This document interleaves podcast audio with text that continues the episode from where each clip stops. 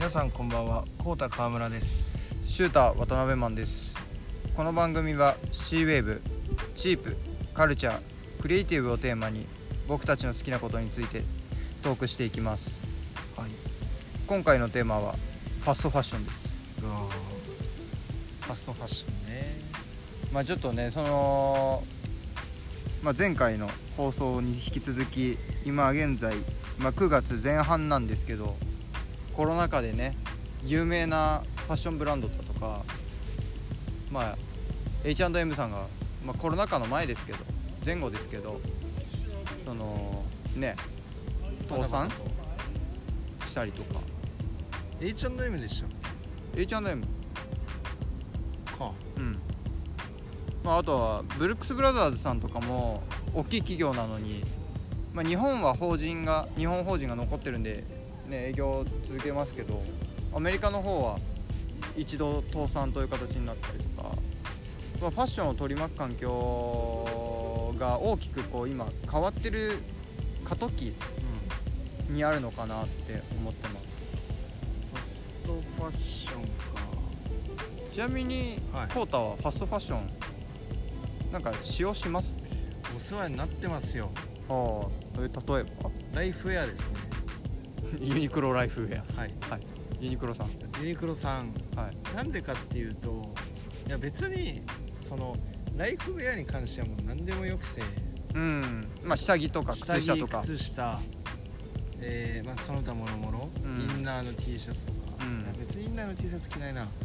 まああのー僕 T シャツをあのそのまま着るのが嫌でああ中になんか着たい人。は着たい人なんですよ。あはあはでそれはなんでかっていうとまあ僕のあれ、まあ、自己満なんですけどね。あはいはい。あの白 T が大半なんですよ。僕のレパートリーで。はいはいはい。で白 T って夏もう着終わるじゃないですか。はいはい。で時間置いとくと黄ばむんですよ。ああ確かに。次のシーズンまで。うんでその黄ばみなんで黄ばむんだろうなって思った時に真っ先に思い浮かんだのが汗なんですうよ、ん。皮脂とか汗。うん。だから、まあ、もう一枚着ればいいんじゃないかと思ってそのユニクロさんのエアリズムを着てはあはあはあはあ。白 T を着たところめちゃくちゃ調子よくて。すぐ乾いてくれるしその T シャツの方に汗いかないしあんまり。うん染み込んでいかないし、まあ、あとは、まあ、消臭とか、まあ、いろんな効果があるんでうんもう得しかないんですよ。へえはい。なるほど。でいろんなねインナーブランドがある中でそのエアリズムはすごいお世話になってますね。はいはいはい。あとはもうライフウェアだらけだなもう冬なんかはもうヒートテックでしょ？うん。なってるでしょ？お世話僕ねヒートテ ヒートテックねまあなってない。履くんだけど下下はタイツは履くんですよ僕。膝が悪いんではいはい。あのむ昔やってたスポーツのまあなんか古傷じゃないですけど、はいはいはい。そういうので足が冷えるとちょっと膝が痛んでしまうんでだから夏もショーツとか履かないんですけど冷房冷えとかで、あーはいはいはい。まあ、そういう関係でヒートテックとか下は履くんだけどあんまり実は効果を。まあいや効果は感じるんだけど恩恵は得てないというか あんまりなんか上のヒートテックも着ないしあーなるほどね。まあ、ぶっちゃけ本当は、まあ、コスパ面も考えて下ヒートテック履いてるんだけど、まあ膝のサポーターでもいいかなって本当は思ってるところも。まあ全然なんかひ否定的な意味じゃなくていや別に実際あったかいし。まあまあまあまあなんかうまい付き合い方していければなっていうぐらいぐるぐらいっていうか、なるほっていう。うんいやー僕は靴下もねユニクロだったりするんですよあまあ今ヒートテックの話で言ったからあれなんだけど靴下は僕もユニクロです。ちなみに ASAP ファーグもユニクロです。僕もその記事見ました。はい。そう彼のね白いソックスはユニクロっていうそうなんですよ。記事で言ってました。あれはマジで買いだめしますエイザップファーグで。いいやもういやその ASAP ファーグのち俺の靴下ユニクロだぜっていう前から買いだめしてましえたはい。ー、僕めああどうぞ。めっちゃ分厚くていいんですよ。うん確かに。僕ね柄物のソックスとか色物のソックスもたまには履くんですけど基本的な僕のマイルール的には黒いソックスがマイルールなんですよね。ええそうなんです白じゃなくて、へえ。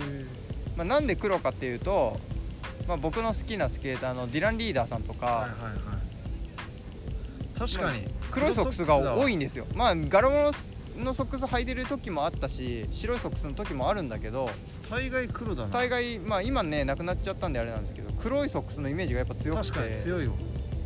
だそれから僕は黒いソックスが多いんですよ、あそうなんだ。まあ、あとはあのー僕プーマプーマっていうまあねスポーツブランはドよく着て着てるというかスニーカーが好きなんで特にプーマのスニーカーよく履いてるんですけどいはい。そのプーマのスウェードっていうモデルになったあのモデルになった、まあ、もう当時の陸上のシューズ。があってその、えー、と68年メキシコオリンピックでトミー・スミスさんという方が履いていた靴があるんですけどその靴の中にはやっぱ黒いソックスを履かれていてで彼は表,、えー表彰台に立った時にオリンピックの。はいあのーその黒人の地位向上を、えー、と歌ってですね、えーとブラックパワーソリュートって言って黒い靴を脱いで黒いソックスを見せて黒いグローブをしてこう拳を突き上げるっていう。本当はオリンピックっていうのはその人種問題だとか政治的な問題っていうのはアウトですよねタブーとされてるんで、彼はそのメダルで100、えー、と剥奪確かされちゃったと思うんですけど、うんはい。なんかそういうカルチャー的な経緯をもうこう僕は黄色人種ですけど黄色人種も差別を受けてきたし黒人の方も差別を受けてきたし、まあかといって別に白人の方々が悪いとは僕は思わないので、なんか一つその自分の持つルーツの一つとしてやっぱプーマのスニーカーをよく愛用してたりとかその好きなスケーターが黒いソックスを履いてるっていう理由で僕はユニクロさんの黒いソックスをやっぱ永久定番的なものって繰り返し使えるんで、あえてポロとかではなくてユニクロさんのあ黒いソックスを履いてます。いいっすよね。多分多いんじゃないですか結構。うん。ユニクロソックス。実実際本当にいいんですよ。うなんかその僕はファストファッションって別に悪いものだと思ってなくてんうん。実際なんだろうえっとユニクロ T UT のディレクターに2号さん、はい。まあ、まあ僕らがね、まあ、とても尊敬してるというかはい憧れのデザイナーさん一人ですけど、今ねビトンとルイ・ヴィトンと、ね、えー一緒に仕事したりだとかまあねエイプを作った伝説も持ってたりとか、まあ、今ね、うん照り焼きボですね。それこそねコロナ禍で、ね、東京ドリフトチャレンジ。ああありましたね。あんなことが起きたりとか。やっぱ本当になんかねカルチャーの中としてはやっぱ2号さんが手掛けるユニクロ T ってなんかキャラものだったりゲームのものとかっていうのもありますけど実はバリー・マッキーさんも一緒にやったりとか、うんバスキアとかね。バスキアとかキース・ヘリングまああとは映画か。映画も映画 T もあったしヘビ、まあ、某ヘビメタのバンドだったりとかあとはビースティーボーイズだったりとか、いろんなアーティストも、まあ、あと自分が好きな、えーモダニカ、はい。えー家具のメーカーハーマーミラーのデザインのあれですねモダニカっていう家具とかも協協業してデザインをこう出したりとかブルックリンマシンワークスコータとかはね自転車最近好きだから分かると思うけど。ブルックリンマシンワークスっていう自転車のブランドもユニクロ T 出したりとかね。それがあのパレル着てたりするんですよ。そうなんですよ。UT のね。ブルックリンマシンワークスのフーディーかなあれ。うん。着てたんですよね。でも彼もねブルックリンマシンワークスの自転車愛用してるんでやっぱねユニクロとやってようがやっぱ愛着があるのかな。まああと2号ですしねうんまあそうそう彼のね盟友なんで、まあ、実際僕もあんまりそのファストファッションとかっていう捉え方をしなくていい。なんか例えばユニクロさんをかいつまんで話するならなんかそれこそガールって昔あったうんスケートブランド。うん。まあ今も出来出したりとかありますけどガールの T シャツが出てたんですよ。あなんかやってましたよねユニクロで僕知らなくてセール落ちしてたんですよ。で1枚800円。でポケットにガールのロゴの刺繍があってうん。バックプリントついててこれ800円じゃ買えねえぞってなって。うんはい。いやもう僕はずっとヘビーユースしてまあ買った。すはい。うんまあさすがに800円じゃ無地 T も買えないか買えるかぐらいの値段なんで。なんかそう。大量生産品だからって言ってこう卑屈になるんじゃなくて長く愛用してあげるっていうのが愛情を持って接してあげるっていうのが大事なのかな洋服でもなんか道具でもうん。スニーカーでも帽子でも何でもそうだと思うまあ、メガネとかも。まあ確かに。だから全然僕はなんかそのファストファッションっていうものに対してはあり方は僕は正直疑問に思うんですけどそのエコの面だったりとかなんかその昨今歌われてる労働環境がどうとかっていう話もやっぱ関わってくると思うんですよ。それこそ昔3000円だか8000円でデニムがもう某大きい会社が出してそれに対してとコムデ・ギャルソンのデザイナーの川久保レイさんが3000円で3000円っていうか8000円っていうかせその1000円台でデニムが出てることについてどう思いますかっていうインタビューの質問に対して私たちのブランドではありえないっていうことをおっしゃっててなんでありえないかっていうとその工場とか生産の上で誰かが泣くようなクリエーションは私たちはしていないと。うん。そのデザインからそう製造縫製生地。を含めてそういう誰かがこう私たちの製品の値段に対して割を食って泣いてしまうようなクリエーションをしてないから私たちは1本3万円だったり2万円以上するようなデニムを作ってるんですってことを言っていて僕はあ素直にあなんかや安ければいいっていうことではなくて確かに。なんかその高くても長く付き合ってあげたりとか愛着を持って接するコレクションのものですけどやっぱりそういうハイブランドとかデザイナーズブランドでもなんかうまい付き合い方をしていけばこう長く着れるもんだと思うんでなんかそのファストファッションなんかどこのブランドがファストファッションとかっていう考え方はしないで一個こう一個一個をこう真摯に向き合って愛着を持つのが大事なのかななんて思いますけどね。長々話しちゃいましたけどいやまあそれは全然そうだと思うんですけどはいはいはい。あのやっぱり僕らみたいなそういうファッションに関心ある人ってうん。実は一握りじゃないですか。確かに。でそういう人たちが思うファストファッションっていろいろあると思うんですよ。はいはいはいただその僕らみたいなそのファッションに興味があったりそういうカルチャーに興味がある人以外っうん。てまあ僕の親とかもそうですけどはいはいはい。着れれば何でもいいっていううん。人たちだと思うんですよ。確かにね。まあいろいろいるとは思うんですけど、うん。まあ、この着れればいい、うん。えーこの色だからまあとりあえず着るとか、うん。まあそのあんまりそのファッションに関して関心がない人とかうん。はいはいはいはい。にはすごいそのファストファッションは合うとは思うんですよね。うん。ただ僕らがそのファストファッション合わないっていうわけではないですけどうん。その消費者としてはね。だからその消費のサイクルの一部としてはそうですね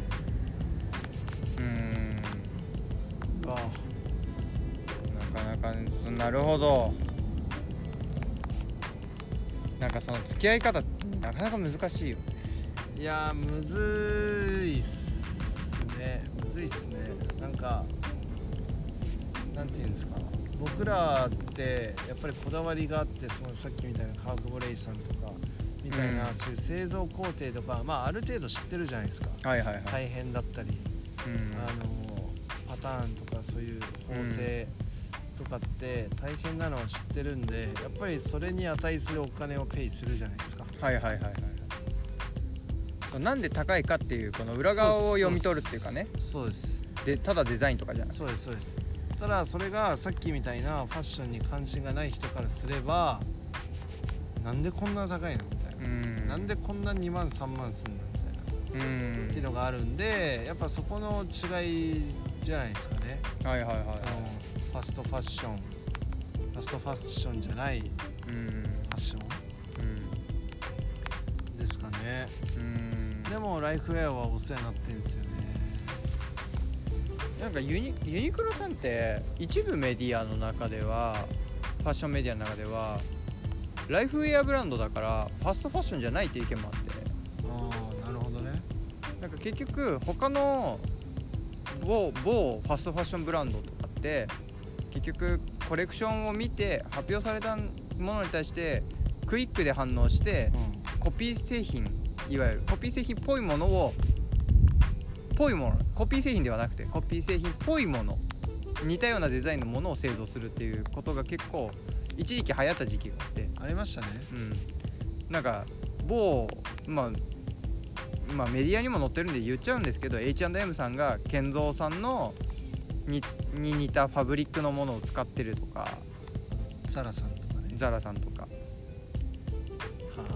でもそれっていうのはある意味文化の盗用とも言えるんでだ結局クリエイターとかデザイナーがこうね半年に1回の発表に対してこう本気で真摯に向き合って作ってきたものを否定されるわけだから、あ、なんかそれを買ってしまうっていうのは一個ねなんかこうその行為に対して片棒を担ぐようなことになっちゃうんでそれはそれで悲しいし似てるからいいじゃんとか安いからいいじゃんとかなくてって思うんですよね。リアルを買おう買おうよってなっちゃいますよ、うん。だって本本物ね言い方悪いですけど本物はもっといいよってうん、うん実際にね手に取れば分かるしまあ、確かにそうです着てみれば分かるし。でも逆になんかそのいやそうじゃなくてこっちの方が色とか柄の大きさがこっちの方が好きなんだよって言って買うんだったらまだいいと思うんですよ、まあまあ。愛着があるんで、そうですね。そうなんかただ消費するってよりかはなんかその付き合っていくってことが大切かなって思いいやでもファストファッションだけでこんな話がね。ねえなかなか。でもすごいじゃないですか。うん。その最近ユニクロさんだとか H& あえアレキサンダーワンとコラボしたのえっ、とユニクロです。いやあれ？いやユニクロのコラボは実は僕も買いました。H&M もやってなかった？H&M は昔コムデ・ギャルソンとかはやってたかな。まあ、あとはそのエンジニアードガーメンツとか。はいはいはい。もう正直僕はセールになってたんで買いましたまああのヒートテックはお世話になってないですけどちゃんとそのライフライフウェアっていうか僕はなんか一アパレルブランドとしてユニクロさんとは付き合ってるんでなるほど。でやっぱ自分が好きなエンジニアードガーメンツさんとユニクロさんがやるんだったら面白いなってまあそれだったら買いますよね。自分が好きなブランドとやるっていうの。は、うん。確かに。だから今度またえっ、とあれは何だったかな。えー、っと。なんか記事でやってましたよねえっ、とほらデザイナーさんの名前出てるんですけどあのルーク・メイヤーさんとあのメイヤー祭あのルメールじゃなくて何でしたっえっ、とあれは何だったっけかな。シュプリームの元デザイナーのえっ、と今何やけジル・サンダーか。えあジルサンダー。ジル・サンダーやってる人かな。うであれジル・サンダーさんって昔ユニクロさんとやってるんですよね。んやってましたね。でそのコラボが復活するというか。でジル・サンダーさんってその素材に対してすごい厳しい方なのでなんかそのジル・サンダーってブランド自体がその紳士素材をこうユニクロさんもやっぱりこだわってるんでそれを認めたってことで当時。ユニクロとあのジル・サンダーが手組むんだって結構ニュースになったみたいですけどまだ学生だったんでそこまで反応できなかったですけどまあ一つの復活っていうのはすごい僕は楽しみですけどね。確かに。まああとは近年だとね JW アンダーソンとかあとはユニクロさんとも関係が近いんで自由さんがねキム・ジョーンズとやったりとか。そうだそうだまあキム・ジョーンズはあれねギミー5出身ではいヴィトンやったりとか。まあディオールですけど。ディオール今ねディオール。まあ僕もディオールのクリエーションは僕も買わせてもらったんですけどえ？キム・ジョーンズとね、あはい、何買ったんですか？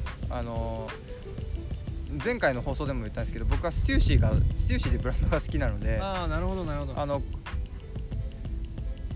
そのゲストデザイナーとしてショーン・ステューシーさん、ステューシーの創始者のショーン・ステューシーさんがこう一緒にキキムとなら一緒に仕事をしたいということでディオールショーンっていうテーマでショーン・ステューシーさんがクリエーションに参加されたんでまあそのコレクションの一つを買いました実は。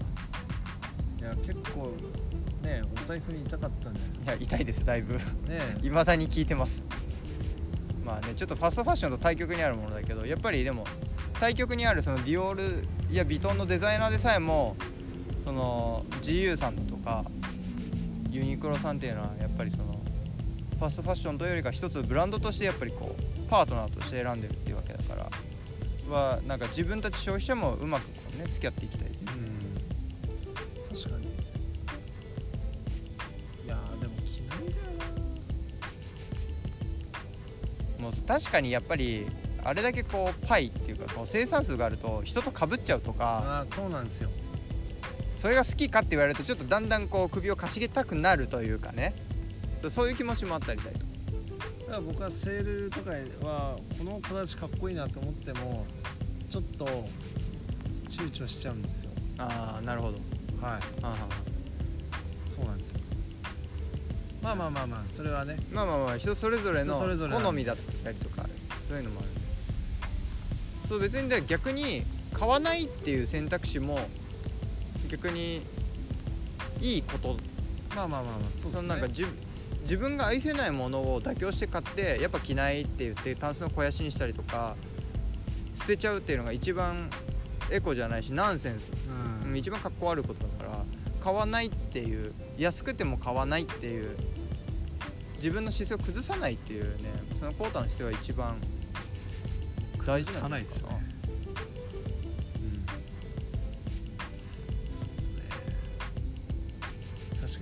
ランドとちょっと今密接ですからね、うん。どこも。うん。それこそまあなんかテーマには沿ってないけど、まあ、パレスルイ・ヴィトンとかね。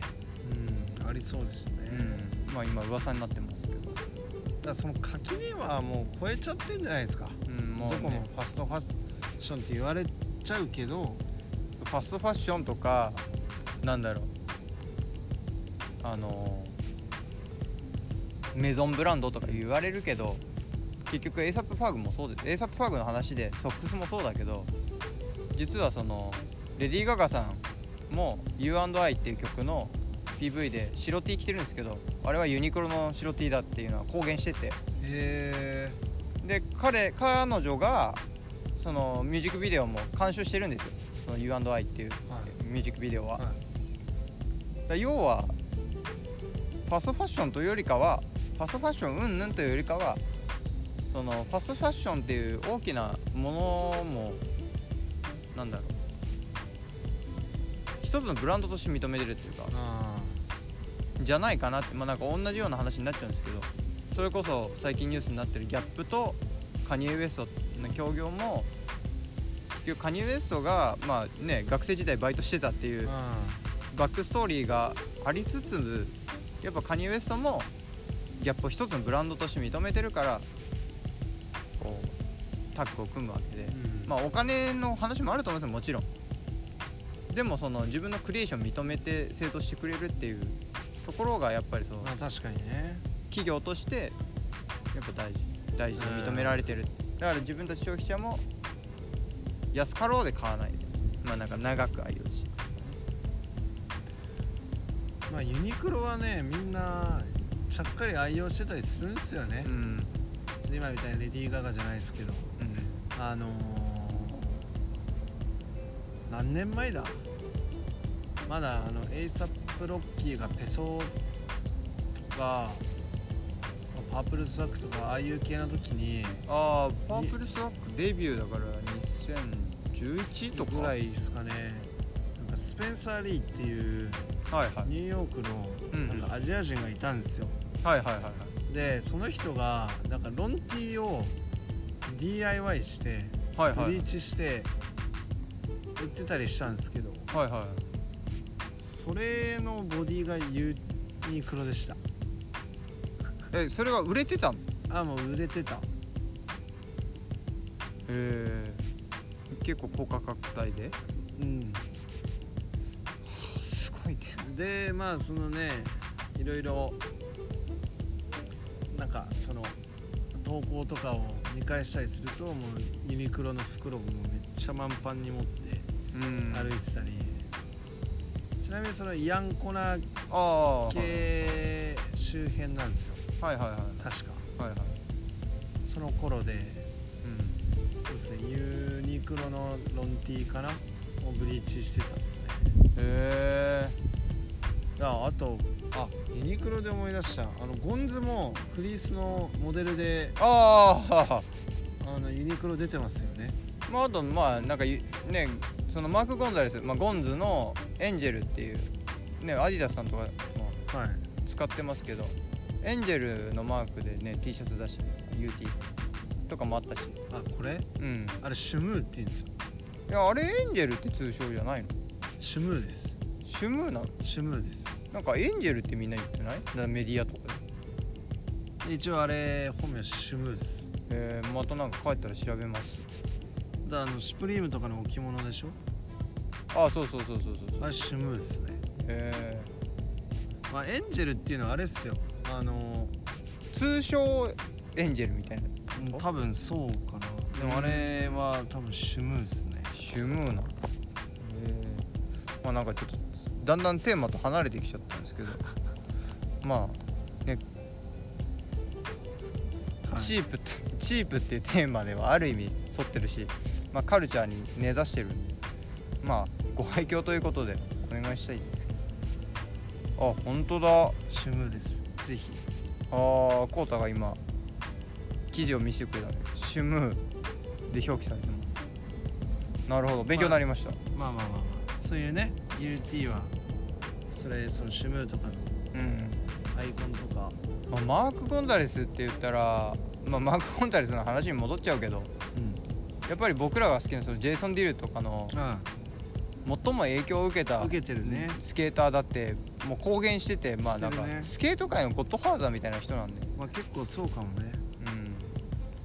うん。もうシュプリームを94年から長く支えてきてでねスケーターだけど絵も描いてうん。その絵も広く認知されててでね今奥さんと子供と暮らしてるけど、まあ彼の何がすごいってやっぱいまだに滑ってることだよね。まあそうだね。キャバレロとかもそうだけど。